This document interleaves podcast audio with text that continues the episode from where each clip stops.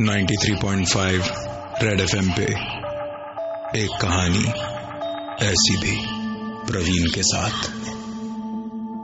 दोस्त ज़िंदगी में दो तरह के होते हैं।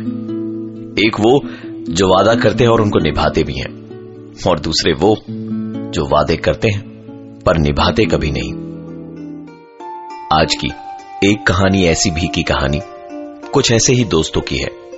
जो रहते तो एक ही शहर में है।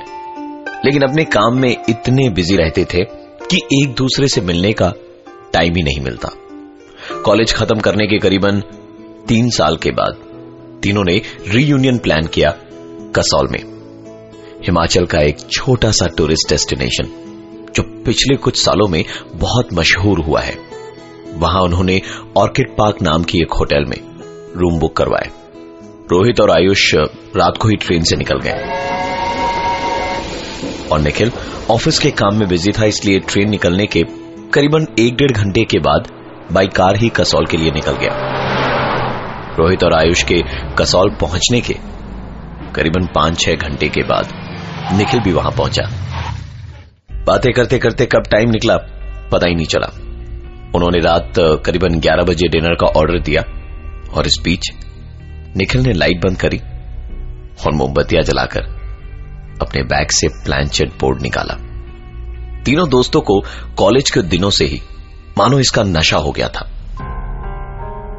तीनों ने मिलकर प्लानचेट करना अभी शुरू ही किया था कि कमरे में रखी इलेक्ट्रिक पानी की केतली से पानी के उबलने की आवाज़ आने लगी।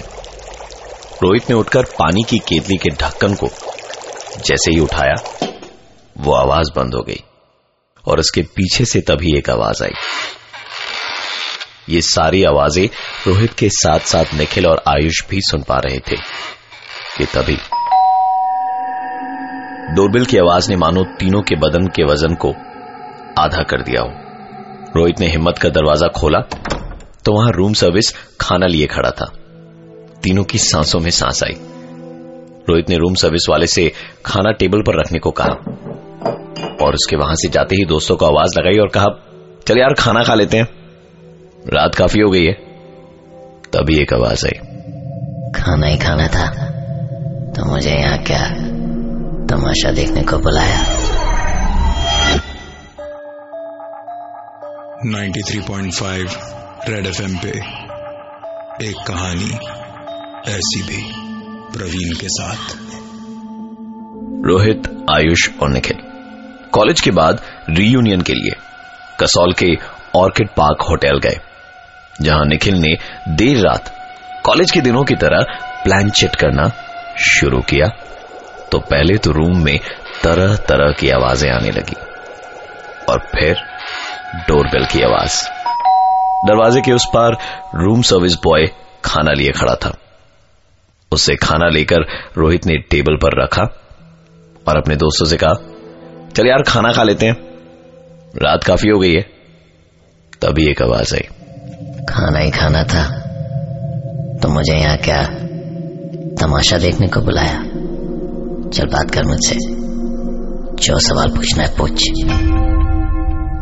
ये आवाज़ें निखिल के मुँह से आ रही थी। रोहित ने कहा मज़ाक बंद कर निखिल चल खाना खा लेते हैं। निखिल रोहित पर बिदकते हुए कहता है क्यों रे? तुझे खाना खिलाने की बड़ी जल्दी पड़ी है। समझता क्या है खुद को? तेरी गाय जैसी बीवी को बता दू। उसके पैसे के लिए शादी की थी ना उससे। गुड़गांव वाले फ्लैट का इस्तेमाल तो कब, कैसे और किसके साथ करता है, बता दूँ तेरी बीवी को। मूनलाइट होटल कमरा नंबर 303 ऊटी रिजॉर्ट बोलना बोलता क्यों नहीं है? कि तभी तभी रोहित का फ़ोन बज उठा। निखिल ने कहा देख मूनलाइट होटल कमरा नंबर 303 वाली ने अपनी फोटोग्राफ्स भेजी है। देख देख देख। निखिल ने जो कुछ भी कहा वो रोहित की ज़िंदगी का एक ऐसा सच था जो सिर्फ़ रोहित को ही मालूम था। और इस वक्त जो मैसेज आया था उसके फ़ोन पे, उसमें भी वही था, जिसकी बात निखिल कर रहा था। पर आयुष को लगा कि शायद दोनों दोस्त मिलकर उसको बेवकूफ़ बना रहे इसलिए उसने कहा, चलो यार, बहुत हुई तुम दोनों की नौटंकी, अब खाना खा लेते हैं। निखिल आयुष की तरफ़ पलटा और बोला, भिखारी, ये रोहित लड़कियाँ ताड़ता है। तो आयुष तू तो जुआरी है जुआरी। बीस लाख का लोन कैसे चुकाएगा? आयुष को अंदाज़ा हो गया था कि रोहित चुप क्यों था। क्योंकि आयुष की भी ये सारी बातें किसी और को पता नहीं थी सिवाय आयुष के। निखिल एक बार फिर बोल उठा। बताना रोहित को कि तू इस ट्रिप पर दोस्ती निभानी नहीं। उससे रुपए उधार मांगने आया है। आयुष को काटो तो खून नहीं क्योंकि यहाँ इस ट्रिप पे वो इसी इरादे से आया था। अब निखिल ने अपनी तरफ़ इशारा करते हुए बोला दिल तो कर रहा है रोहित कि इस निखिल की बातें तेरे अंदर घुस कर बताऊँ। ताकि इस निखिल का चेहरा देख सकूँ। लेकिन इसके अंदर इसके अंदर मुझे अच्छा लग रहा है।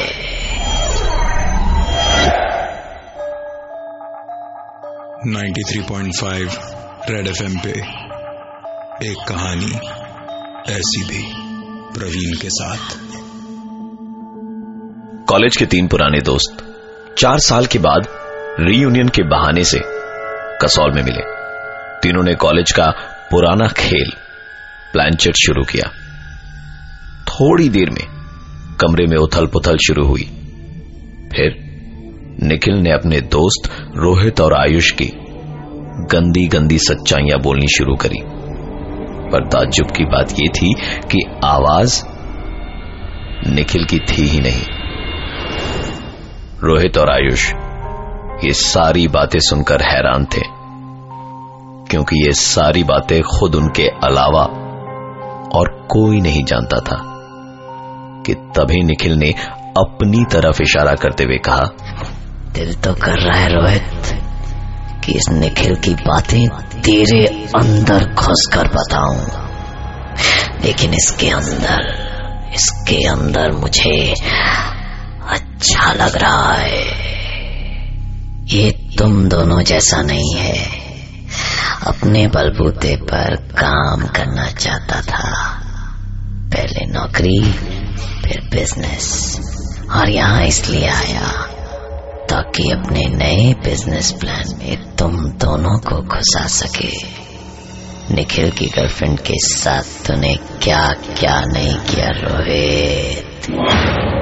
निखिल की निजी ज़िंदगी की सच्चाई को सुनकर आयुष के चेहरे पर एक मुस्कुराहट आई। तभी निखिल बोल उठा। तू क्या हंस रहा रे आयुष?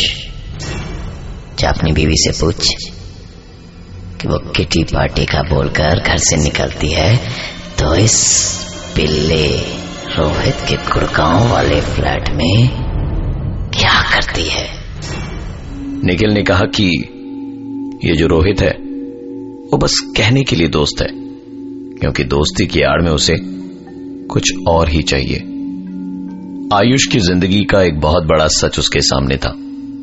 वो गुस्से भरी निगाहों से रोहित की तरफ़ देख ही रहा था कि निखिल बोला तो इसे गुस्से से क्या देख रहा है, साले? तूने भी तो इसकी बीवी पर गंदी नज़र डाली। पर इस रोहित की गाय जैसी बीवी ने कभी ये चीज़ नोटिस ही नहीं करी। तो बस तुझे भैया भैया ही कहती रही। मरोगे। मरोगे तुम दोनों मरोगे। टेबल पर खाना ज्यो का त्यों पड़ा था और अपने दोस्त निखिल को भुलाकर रोहित और आयुष के बीच में शुरू हुई एक जोरदार हाथापाई।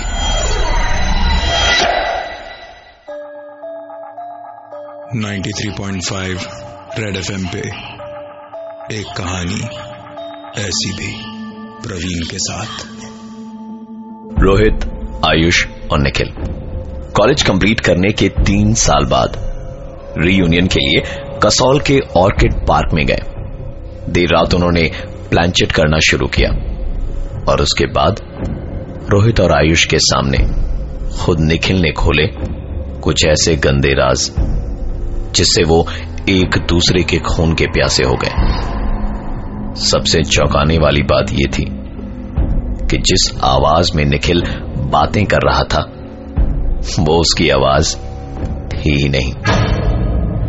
निखिल की बातें सुनकर रोहित और आयुष के बीच में शुरू हुई एक जोरदार हाथापाई और निखिल बिस्तर पर बैठकर चेहरे पर एक मुस्कान लिए। उन दोनों की इस लड़ाई को बड़े इत्मीनान से देख रहा था।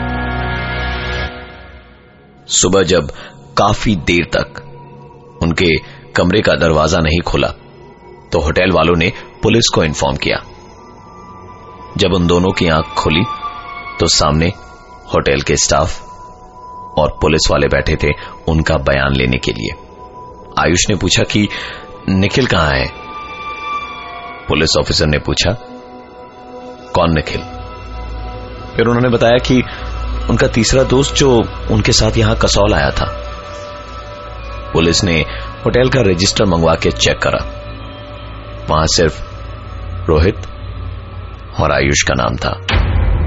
सीसीटीवी कैमरे की फुटेज में भी सिर्फ़ दो ही आदमी, यानी रोहित और आयुष, इस होटल के अंदर घुसते हुए नज़र आए। पुलिस ऑफिसर ने दोनों से उनके दोस्त निखिल का होलिया पूछा। तो उन्होंने बताया करीबन पाँच फीट आठ इंच हाइट होगी उसकी। रंग गोरा है, बाल घुंघराले और कल रात जब वो हमारे साथ था, उसने नीली रंग की शर्ट पहन रखी थी।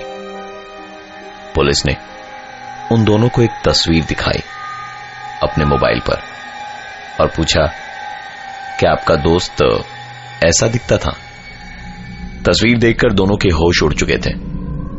ये उनके दोस्त निखिल की ही तस्वीर थी। पुलिस ने बताया कि कल शाम कसौल आने के रास्ते में एक कार एक्सीडेंट में। इस फ़ोटो वाले लड़के की मौत हुई है। और इसके पास से कपड़ों का एक बैग और प्लांचेट वाला बोर्ड मिला। कल शाम अगर निखिल की मौत हो गई थी तो पूरी रात आयुष और रोहित के साथ कौन था? कुछ सवाल ऐसे जिसका जवाब ना आयुष के पास है और ना ही रोहित के पास। निखिल शायद उन दोस्तों में था, जिसने मरने के बाद भी अपने दोस्तों से मिलने का वादा पूरा किया। मैं हूँ प्रवीण, और ये थी आज की एक कहानी, ऐसी भी।